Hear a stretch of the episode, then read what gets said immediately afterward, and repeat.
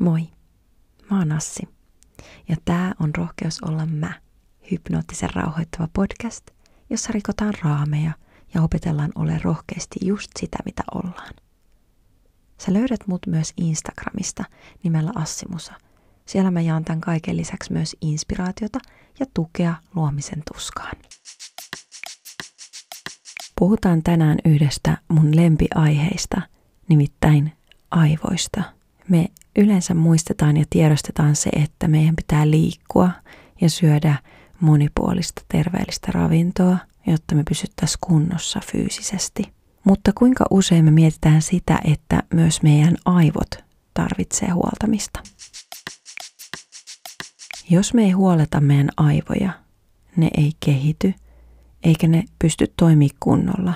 Niistä ei saa sitä kaikkea tehoa irti, mikä niistä löytyisi. Ja niin kuin me tiedetään, niin väsyneenä ihminen ei ole parhaimmillaan. Silloin me ei pystytä keskittyä oleelliseen ja ajatukset harhailee. Väsyneenä ihminen ei myöskään kykene muuttamaan huonoja ajatusmalleja tai haitallista toimintaa. Tästä johtuu esimerkiksi se, että väsyneenä me tehdään niitä aika huonoja valintoja esimerkiksi ravinnon suhteen. Silloin meidän aivot käy ikään kuin säästöliekillä, kun ei ole saanut latausta täyteen. Mennään niin kuin vajaalla akulla. No, miten niitä aivoja sitten voisi huoltaa? Ensin pitäisi lähteä perusasioista, eli välttämättömistä asioista. Ja niitä asioita on tietenkin uni ja ravinto. Ilman unta ja ravintoa aivot ei toimi.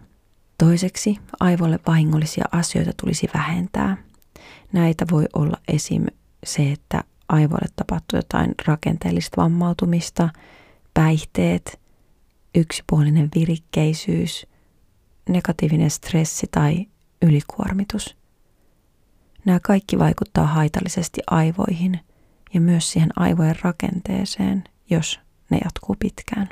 Kolmanneksi pitäisi lisätä hyvinvointia lisääviä tekijöitä. Aivot tarvitsee hyvinvointiin lisäviä asioita, esim.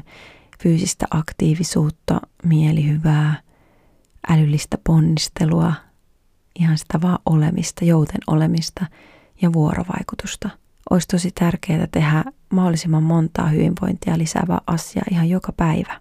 Mutta on tosi tärkeää muistaa myös se, että aivotkin voi mennä ylikuntoon liiasta harjoittelusta – ja ne voi ylikuormittua, mutta taas ilman harjoittelua ei tapahdu minkäänlaista kehitystä. Myös yleinen terveydentila ja ihmissuhteet vaikuttaa meidän aivojen toimintaan. Mutta kuten mä aluksi sanoin, niin jos perusasiat eli uni ja ravinto ei ole kunnossa, niin silloin tämä hyvinvointia tuova asia, tämä fyysinen aktiivisuus, mielihyvä, ponnistelu, bla bla bla, mitä mä sanoin, niin ne ei korvaa esimerkiksi vaikka unen puutetta – mukavat harrastukset ei korvaa unen puutetta, eli ne hyvinvointia tuovat asiat ei riitä, jos perusasiat ei ole kunnossa. Siinä vaiheessa, kun perusasiat on ensin kunnossa, niin sitten on hyvä lisätä niitä hyvää tekeviä asioita elämään. On tosi tärkeää muistaa se, että pitää ottaa myös aikaa ja rauhoittua. Ihan pysähtyy saamaan niitä oivalluksia ilman semmoista aikaansaamisen painetta. Eli myös ne hyvää tekevät asiat voi joskus kuormittaa, joten pitää ottaa aikaa myös ihan omille ajatuksille ja sille, että ei tarvi aina suorittaa. Puhutaan sitten vielä vähän tarkemmin tästä yhdestä tärkeimmästä perusasiasta aivoille, eli unesta. Aivot on ihmisessä se isoin alue, joka tarvitsee unta, johon se kaikkein eniten vaikuttaa. Uni on aivojen latausasema niin sanotusti. Aivojen toiminta heikentyy todella nopeasti ilman unta. Silloin kun me nukutaan, niin aivot muokkaa meidän hermoverkostoa ja se käsittelee päivän tapahtumia, yhdistää uutta ja vanhaa tietoa, poistaa turhaa ylimääräistä sisältöä ja näin ollen myös uni mahdollistaa uuden oppimisen ja sen aivojen muovautumisen. Oot varmaan kuullutkin siitä, että vuorokauden valvominen vastaa yhden prosentin humalatilaa, mikä tarkoittaa siis sitä, että aivot ei toimi enää halutulla tavalla.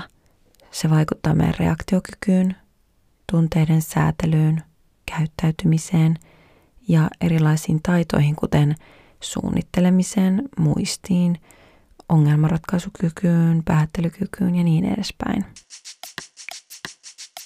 Tutkimuksissa on todettu, että aivojen kannalta kaikkein parasta olisi säännöllinen nukkumanmeno ja heräämisaika. Ihmisillä liittyy nukkumiseen tosi paljon erilaisia ongelmia. Yksi keskeisin kyky nukahtamiseen ja unessa pysymiseen onkin rauhoittumisen kyky. Ei ole suositeltavaa käyttää sitä kännykkää ennen nukkumaan menemistä. Se pitää meidät semmoisessa tietyssä vireystilassa. Myöskään isoille tunteille altistuminen ennen unta niin ei ole järkevää. Se häiritsee tosi paljon meidän unta, mutta siihen me ei voida aina vaikuttaa, että koetaanko me isoja tunnetiloja, mutta jos esimerkiksi me voidaan siihen jotenkin vaikuttaa, niin kannattaa pitää se asia mielessä. Että isojen tunteiden tunteminen ennen nukkumaan vaikuttaa nukkumis, nukkumiseen, nukahtamiseen ja sen laatuun. Apua unen saantiin voi hakea seuraavista asioista. Pidä sun makuuhuone viileänä, sänky puhtaana ja huone pimeänä. Tämän lisäksi myös ympäristön olisi hyvä olla rauhallinen. Mielen rauhoittumiseen moni hakee apua esimerkiksi ASMR-äänitteistä, meditaatiosta, rauhallisesta musiikista tai vaikka lukemisesta.